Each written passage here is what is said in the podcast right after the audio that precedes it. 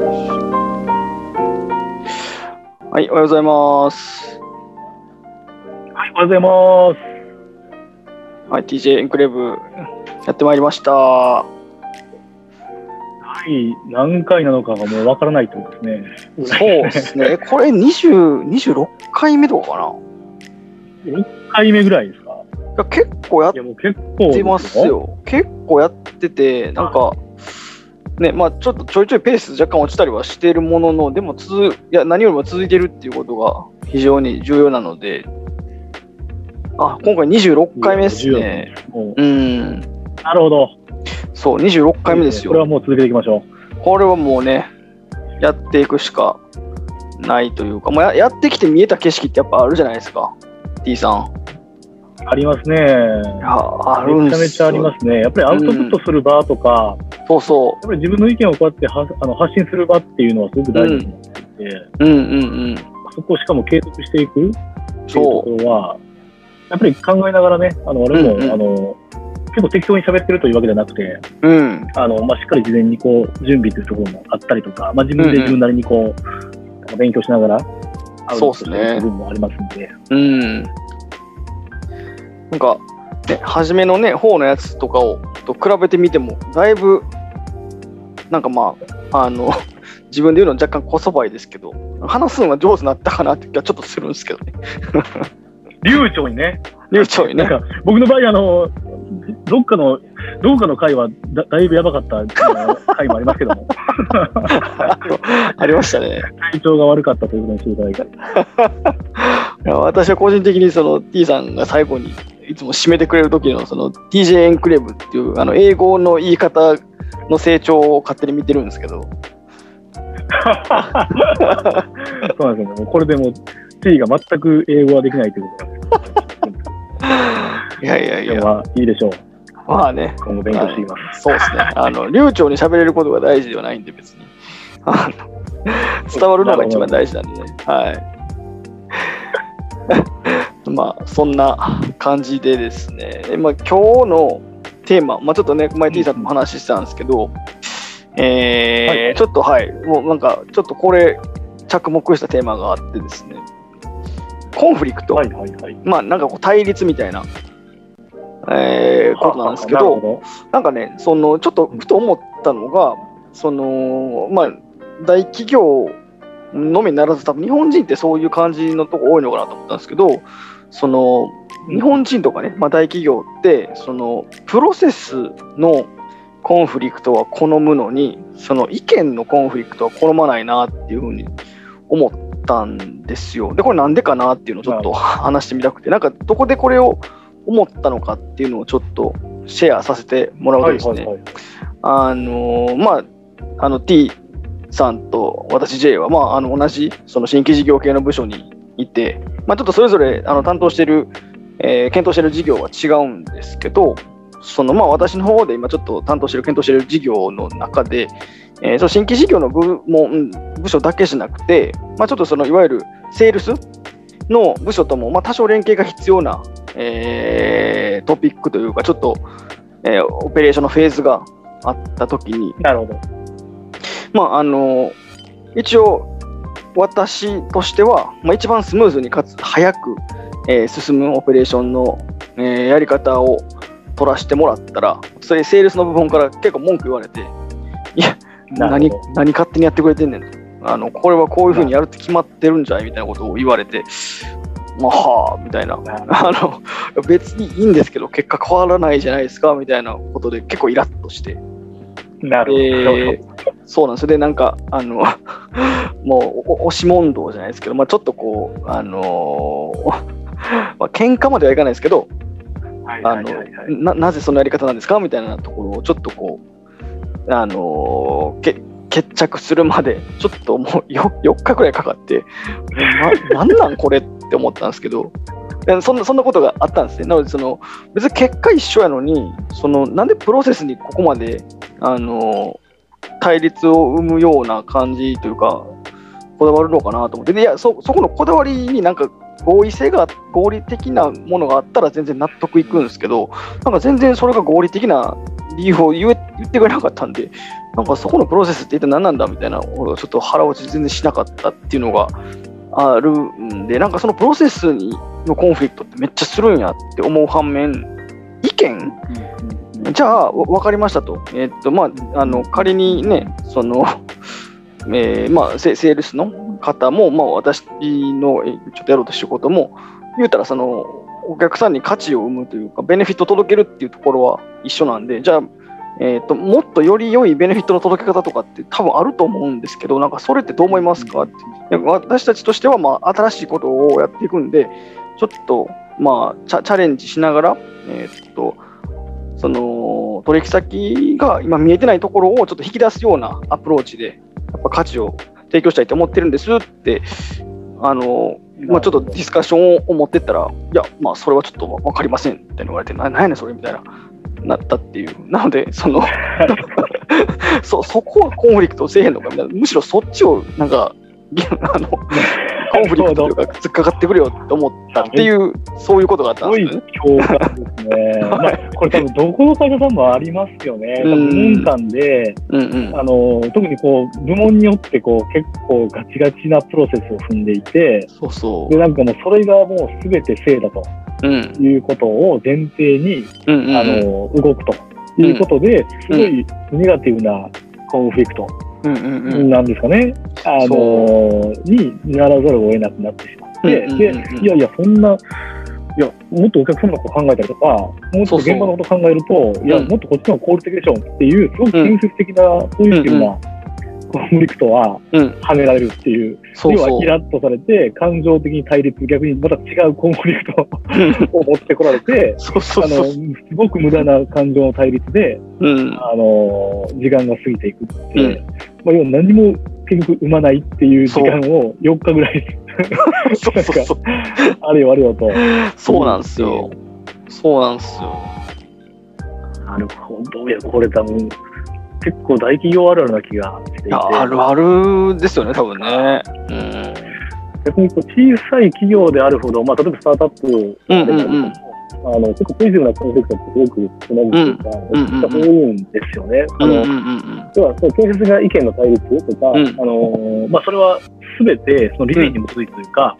まあ、実証すべき検証の仮説、うん仮説に基づいて、うんえっとまあ、た対立をする、まあ、ココンフリクトをしていくっていう、うんうんうん。なんかことがすごくやっぱりあの多いイメージが、うん僕スタートアップも経験してるんで、うんうんうん。なんかあるっていうことをちょっと今、あの、うん J さんのお話を聞いて、やっぱり、あの、対になってしまうなと。そう。僕の経験が、うんうん。なんかそんな、あの、思いを今、もう感じましたので、やっぱそういったところで、やっぱスピード感っていうところと、うん本質的にこう、あの、プロダクトを世に出していくっていう、うんうん要は大企業の中で新規事業をする VS、うんあの、大企業ではないえーところでスタートアップで、うん。あの新規事業を行っていくっていうところでは、うんやっぱりこう、うん、なんか、プロダクトマーケットフィットしていくところにどっちの方が近いんだと言われるまと、あね。まあ、やっぱり後者になっていくなと。ちょっとその感想だけなんですけど、聞いて、なんか思っちゃいましたね。そうどういう解決が、解決方法がいいんでしょうかね。ととはいえ、そうですね。うん、改善できるのかっていうところですよね。どうなんですかね。なんか、あの、逆に、そのちょっと今のお話で聞き、あの T, T さんに聞いてみたかったのが、まあ、スタートアップ経験されてるじゃないですか。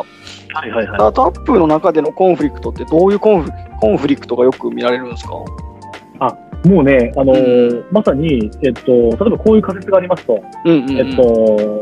まあ、仮説というのは、まあ、この商品を売るにあたって、まあ、うん。具体的にどういう、あのターゲットにうん行けばいいのかですとか、うんうんうん。あのい今いやるべきなのかどうかですとか、うん。まあ、要は一あのすごく本質的なあのうん。会社として、そのうんうんうん。ななんて言うんでしょう、あのまあ、KPI うん。に向かっていくためにやっていることの方向性とか、本当にその KPI に向かってやっていくその手段としてこれが合ってるのかっていう話を、うん。まあ、議論する中で、うんうんまあ、いろんな価値観があるわけじゃないですか。うんうんうん。あのその従業員の中で話し合いをしている人たちの中で、うん。いや、こうすべきなんじゃないかと、なぜならこうだから、うん。いやいや、でもそれって、うん。違うよねっていううん話が喧嘩レベルで行われるわけですよね。うどちらかというとコンフリクトっぽくて、うん。あのーまあ、結構対立感があったりするんですよ。うんうんうん話のその議論の中で全然対立してるうん。うん話なんで、うんでもその対立ってすごく意味がある対立、うんうんうんうん。どっちがどっち正解っていうわけではなくて、うんうんあのーそれは社としてうんあるべき方向に向かっていくための、うんうんうん。まああのープロセスうん。の一環なので、うん。あこれってすごくあのポポジティブなうん。あのコンフリクトなんだなっていうなるほど。理解を、あのしてますね。うーん。はい、でそれがなかなかやっぱり、こう、なんて言うんでしょう。我々の今いる新規事業の中で、うん。そういった体験、経験ができてるかというと、うん。やっぱり、あの、なかなかできてない。と特に、やっぱり、あの、部門が違ったりとか、そうですね。違う、そうですね、ちょっと末端的に組織が違ったりとかすると、うん。なんか、全然意味が違うコ。ンフリクトも、さっき J さんが言っていただいたような、そう。あの、ことになっていくんだろうなっていう、まあ、ちょっとそういううん。イメージですね。いや、そうなんですよね。なんか、あのーこう、よく言う話で、まあなんか罪を憎んで人憎まずじゃないですけど、まあちょっとそれは、ちょっと例として、あの、いいかどうかってあるんですけど、なんかまあ、その意見と人を混同しちゃうようなことって割と、この、まあ、大企業なのか、まあ、日本社会なのかわかんないですけど、結構多い気がするんですよ。でも別に意見と人って、いやまあそのもちろん重なる面積はあるんですけど、切り分けれるというか、多分切り分けないとやっていけないなっていう気は最近すごいしてるんですけど、なんかその意見と人の分離ができてないのかなっていうのを今 T さんの話を聞いてて思ったんですね。っていうのはその、スタートアップのところで、あのやっぱバリバリ対立したって今言ってたじゃないですか。で多分スタートアップってやっぱあの小さいその、ね、グループ、まあ、相対比較して大企業と相対比較して小さいので、まあ、近しい価値観だったり、まあ、価値観までは完全に一致しなくても、やっぱゴールをちゃんとあの少なくとも大企業よりは共有した状態でやってる人の中でもそういう対立があるっていうことは、あのその人対人レベルで対立してたら、多分きりないと思うんですけど、多分その人と意見を切り分けて対立というかコンフリクトを生み出してるのかなっていうふうに思ったんですけど、それってそういう理解で合ってますか？はい、あのーそうですね、J さんのおっしゃる通りかなと思っ。てまして、まあ、うんまあ、ちょっとスタートアップの中だけでお話をしますと、うんうんうん。まあ、その価値観って確かにおっしゃる通り、すごく全然違うので、うん。あの特にこのビズデブというか、まあ、営業を、うんうんうん。えっと、やってる人間と、うん。まあどちらかというと文系側のあのうんうんうん。人間とですね、まあ、エンジニアバリバリっていう、うんうんうん。あのーまあ、人と、うん。うんうん。やっぱり話すと、どどどちらかというとこうな、なんて言うんでしょう、あのうん。ちょっとこう、あの人の感感情の面積もうん。入っちゃって、あこいつ嫌いだからみたいな。もちろんあのスタートアップの中ではあるので、うんうんうん。あのまあ、全部が全部そういう建設がコンあのコンフリクトのあの議論ではないっていうことでは、が前提ではあるんですけど、うんうんうん。あのーうん、あの、おおむねそうですね、あの、J さんがおっしゃっていただいた理解で。なるほど。はい。あそうなんですね。いや、なんか、そう、それって、うーん、まあ、まあ、あんまりこう、二極化した話をするのってあんま良くないのかもしれないですけど、やっぱこう、相対比較した時に思ったのが、なんかこう、大企業って、あのちょっとこう旧旧代的な、旧世代的な考え方かなと思ってて、で、一方でスタートアップとか、まあ今なんかちょっと取り沙汰されてる副業とかももしかしたらそういう文脈なのかもしれないですけど、割とこう、あのニュースタンダードみたいな感じなのかなって思っていて、でその旧世代的な考え方っていうのは、なんか一位先進というか、一心同体というか、もう、あのなんていうんですかね、もう目の前にあることに人生をかけますみたいなことが美学になってるような価値観の気がしているので、なんかそういう背景があると、多分その、えーっと、人と意見、人格と意見を分けられないんだなっていう風な。で、今 T さんと J がいる企業のカルチャーってどっちかというとそっちに近いのかなと思ってるんですけど、まあ、スタートアップとか、まあ、あと副業とかをしてる人たちって、多分そうじゃないんだろうなっていう、あの人格と意見はちゃんと分けてあの考えれるっていう風になってて、でなんかそっちの方を多分磨いていく方が、多分自分の、なんていうかな、精神衛生上というか、あのうんうんうんうんウェルビーイング的にもそっちの方がいいんじゃないかな 今ちょっいや、ともう、思いましたね。今のお話をお伺いして思ったのが、いや、もうまさにその通りですし、うん。多分大企業側がいや何をしなければならないのかというと、うんうんうんやっぱりこのマネージャーとか、マネジメント側が、うん。で要はそのコンフリクトっていうところを、うんどのようにこう解決していくのかうんうんっていう、その、まあ、マネジメントにすごくよるなとも思ういん。まして、うん。さっきちょっと、まあ、じゃあどういう、その、J さんのような、うん。あの、ことを、なくしていくというか、なんか、なんて言うんでしょう、その、プロセスののコンフリクトっていうところを、うん。こう、あのーまあ、組織として、うん。逆にいい方向にこう、いいいいいコンフリクトというか、どちらかというと組織として風通しのいい方向に持っていくっていう、うん。まあ、意見の言いやすいとか。まあ、なんか、あのーまあ、反対意見だとしても、ちゃんとうん。人格とそのその意見を切り分けて、うん話せる人を増やすっていう意味では、うんやっぱりそこをうまく訴求、そういうもんなんだということを訴求して、それをちゃんと姿として、あの見せて、うん。まあ、やって、やってみせてっうんて。いうことをする、やっぱりマネージメント側うんがすごく大事になってくるっていうことで、今すごくちょっと思いましたね。そうですよね。なんか、それの、こう、まあ、さ最たる例という表現がいるかわかんないですけど、やっぱり一つ思っちゃうのが、なんか、我々の、その勤務してる企業って、なんかこう、あの、いわゆるステータスというか、まあ、あの、職業的、職業というか、なんですかね、その、や役職か、役職的なヒエラルキーの中で、ヒエラルキーを超えて、あの、いや、そうは思いませんとか、それ違うと思いますって、あの、